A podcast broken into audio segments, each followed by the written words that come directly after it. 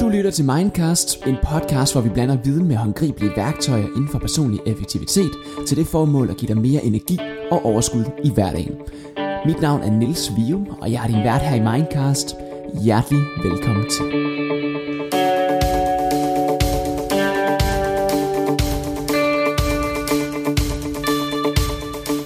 God dag, god dag derude. Du lytter lige præcis til Mindcast. Det er nemlig fuldstændig korrekt. Men i den her uge er det tid til at åbne op for et nyt tema i Mindcast podcasten. Og øh, det er altså et tema, der går ud på øh, nogle noget kortere episoder, og hvor det kun er mig, der taler ind i mikrofonen her.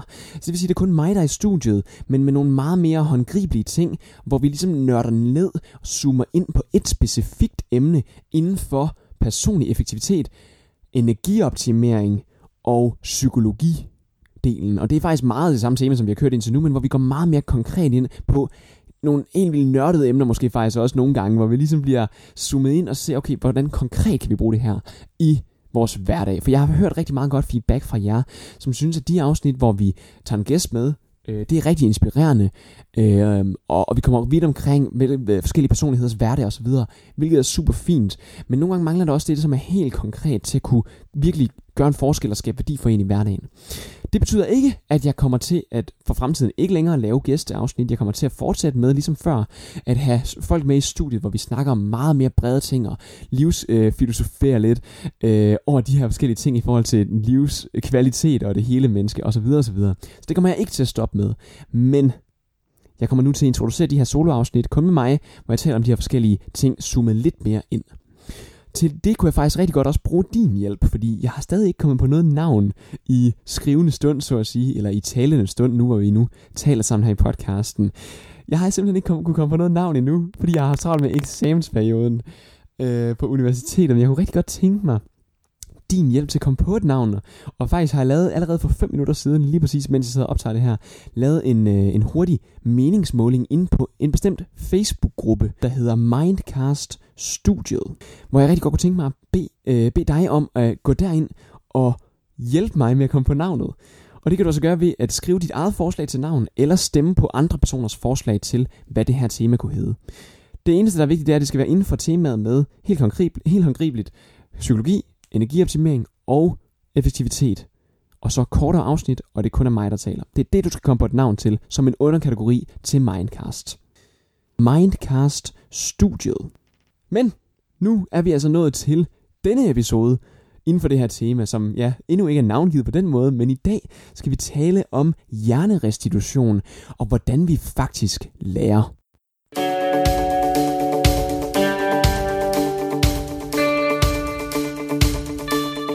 For at starte lige stille ud, kunne jeg godt tænke mig at fortælle jer en lille historie i forhold til det her emne her. Det er to øh, personer fra mit studie på erhvervsøkonomi og psykologistudiet på Copenhagen Business School, hvor jeg har to kammerater, der går rigtig meget op i karaktererne. Til jer, der kender, øh, til jer, der kender CVS, ved I måske godt, at der er en tendens til, at man går op i kultur, øh, hvad hedder det, at der er en konkurrencekultur, man går op i karaktererne. Øh, men Thomas og Karsten her, de er altså også klar på det med karakterræset. Så øh, det starter simpelthen med, at vi har den her eksamen, vi skal op i for cirka et års tid siden, i et fag, der hedder personlighedspsykologi. Og det er altså et fag, hvor man skal til en, en fire timers skriftlig eksamen, hvor man ikke har nogen hjælpemidler. Så det vil sige, at man skal kunne memorere teoretikerne og øhm, ja, teoretikernes perspektiver og teorier inden for de her bestemte psykologiske temaer. Og det de så gør, Thomas og Carsten, det er, at de læser op på en meget intensiv måde. Det de gør, det er, at de øhm, sammen med en lille læsegruppe på otte andre, øh, så de, jeg tror de er 10 i alt, så, øh, så, så øver de de her forskellige begreber og termer og sådan noget sammen. Øhm, og får egentlig læst rigtig godt op til det. Øhm, og det der så sker, det er, at øh, de går op til eksamen øh, noget tid efter. Og så øh, kommer de ud fra eksamen, og så får de et øh, ikke helt tilfredsstillende karakter. De får nemlig begge to et syvtal, og det var de ikke helt tilfredse med. Man kan godt tænke, okay, Øh, syv er en fin karakter osv., men for de her to kammerater var det, var det sgu ikke helt i orden. De andre fra, fra studiegruppen havde alle sammen fået 12, øhm, og det var de så heller ikke ekstra så meget tilfredse over. Så det de gør, Thomas og Carsten, det er, at de næste gang, et halvt år senere, hvor der igen er en eksamen, som minder rigtig meget om, det er i et andet fag, der hedder socialpsykologi. Igen, psykologiske perspektiver og teoretikere, en fire timers skriftlig eksamen, hvor man ingen hjælpemidler har. Der gør de det, at de laver sådan en slags bootcamp, hvor de kun, de to, vælger at læse op sammen. De tænker, fuck jer andre, I kan godt være, I fortæller os noget, men nu skal vi lige vise jer, at vi også godt kan finde ud af det. Så, så, så Carsten og Thomas sætter sig sammen, de to, i 14 dage op til eksamen, intensivt, og sidder altså der og tonser igennem teorien fra klokken 6 om morgenen til klokken 23 om aftenen. Og det er altså så intensivt, at der nærmest ingen pauser er. De får ikke andet at spise, end hvad man lige har råd til på SU med noget råbrød eller noget i den stil. Og de har ikke, øh, altså, de holder nærmest ingen pauser undervejs. Og øhm, for at det ikke skal være løgn, så tager de måske lige en, for, for, for sjov skyld lige en gin and tonic der sent på aftenen, for lige at fejre, at nu har de altså kørt igennem i så mange timer. øhm, og udover det har de også læst alt pensum i løbet af semesteret, og de har også været til al undervisningen. Men det de så gør, det er, at de tørner sig igennem de, øh, de dage der, 14 dage op til eksamen. Og øh, ja, så kommer altså eksamen så, de går op til den. Og en måned tid efter, så får de deres eksamensresultat. Det får de samtidig med, at de sidder sammen med deres gamle studiegruppe, de otte andre der, øh, hvor de, øh, de, alle de otte andre har igen fået 12, for, eller 10, jeg tror der er 10 eller 12 i hvert fald, for deres øh, eksamen. Og øh, så sidder Thomas og Carsten her og tænker, okay, det er fint nok, guys. Vi har selvfølgelig også fået en rigtig høj karakter. Og tænker, at vi behøver faktisk ikke tjekke resultatet lige nu. Det er fint nok. Tjek det bare senere. Men alligevel så kan Carsten ikke lade være med lige, og lige lure lidt ind på, på øh, vores intranet-site der, hvor man finder karakteren. Og, øh, og så går ind og ser, at øh, Carsten han har skulle fået et, øh, et 02. Og øh, Thomas går derefter også ind og kigger, og han kan se, at han også har fået et 02. Og øh, ja, man kan vist roligt sige, at de ikke var tilfredse med den karakter. Og øh, med den lille historie, så kan det være, at I sidder og tænker på, jer der lytter med, hvorfor i alverden er det, du fortæller den her mærkelige historie. Men det der jo er pointen med den her historie, det er selvfølgelig, at de ikke holdte nok pauser. Hjernen fik ikke mulighed for at restituere ordentligt. De fik heller ikke nok søvn. Og de fik heller ikke en særlig høj kvalitet af søvnen, i og med, at de drak en lille smule alkohol en gang imellem. I hvert fald lige i slut på aftenen kunne de godt finde på at tage den her gin and tonic. Og øh, jeg vil egentlig ikke gå dybere ind i den lige nu, fordi jeg vil hellere øh, spørge jer om en ting. Hvis I ved en lille bitte, bitte smule om fitness, så vil I også vide en lille smule om, hvordan øh, muskler bliver bygget op. Og øh, forestil jer, at I, I godt kunne tænke jer at få kæmpe store guns, eller en sixpack, eller øh, whatever, kæmpe brystmuskler, eller whatever I godt kunne tænke jer. Øh, ja, det er jo ikke sikkert, det her lige relateret til, til kvinderne, der sidder og lytter med, det vil jeg gerne medgive. Men forestil jer nu, at man skal ned og opbygge en masse muskelmasse. Hvad er det så, man gør, når man går i fitness? Hjælper det noget, hvis man går i fitness fra klokken 6 om morgenen til klokken 23 om aftenen? Nej, det hjælper ikke noget at gå i fitness så mange timer. Man vil aldrig gå i fitness så lang tid. Og det er fordi, at selvom at man går derned, og man løfter noget jern, og ens muskler de bliver pumpet lidt op, det ligner, man får større guns, når man er dernede, så er det jo ikke der, at musklerne bliver større. Det du faktisk gør i stedet for, det er hvad? Jo, det er, at du nedbryder dine muskler. Så du nedbryder dine muskler, når du løfter, når du ligger og bænker, eller når du squatter, eller når du dødløfter. Så nedbryder du musklerne, og det er så, når du kommer hjem fra fitness, og ikke længere bevæger dig fysisk særlig meget, at du begynder at opbygge muskelmassen igen. Og jeg kan så afsløre, at øh, hjernen fungerer altså præcis på samme måde. Når vi har arbejdet virkelig, virkelig hårdt med noget, og hjernen har virkelig haft mulighed for at processere, eller hvad hedder det, at arbejde med ny viden. For eksempel, hvis du sidder og læser op til en eksamen. Det kan også være, hvis du arbejder et sted, hvor du laver noget nye arbejdsopgaver, som du ikke er vant til at lave. Her der lærer du altså noget ny information. Men for at hjernen overhovedet skal kunne processere det her information, for at hjernen skal lære det her, er den nødt til at have noget plads, hvor den hviler. Altså noget restitutionstid. Og det er præcis det, der gik galt for Thomas og Carsten fra studiet. Det var derfor, de ikke kunne få en højere karakter til eksamen. Det var fordi, da de sad ind til den eksamen, så havde, kunne de ikke huske noget som helst af, hvad det var, de havde siddet og brugt morgen til aften på. Fordi at hjernen ikke har haft mulighed for at restituere, eller hvad hedder det, at processere informationen ordentligt. Altså at restituere ordentligt. Fuldstændig ligesom muskler har brug for at sove godt og hvile, så har hjernen det altså også det er jo noget, man kan begynde at tænke lidt over. Hvordan er det, ens egen hverdag er skruet sammen? Og hvordan er det, ens egen arbejdsopgaver er? Hvis man nu har rigtig mange arbejdsopgaver, som bare er rutinepræget, så gør det ikke lige så meget, at man laver mange af dem, og at man ikke får restitutionstid på samme måde. Men laver man nogle opgaver, der kræver at hjernen lærer noget nyt, som de mange opgaver faktisk er. Fordi i bund og grund handler det jo i virkeligheden om, når man går på arbejde, at man så lærer nye ting rigtig ofte, alt efter hvad man laver for noget selvfølgelig. Men for mange vidensarbejdere laver man, eller får man ny information ind, som man skal huske, og på en eller anden måde gengive eller bruge i en anden sammenhæng. På alle mulige måder lærer du ting. Og det gør, at du også har brug for pauser. Så kan man tænke, okay, hvad er det egentlig, man kan bruge den her information til? Udover, ja, jeg har brug for pauser, men hvordan er det, man skal strukturere det?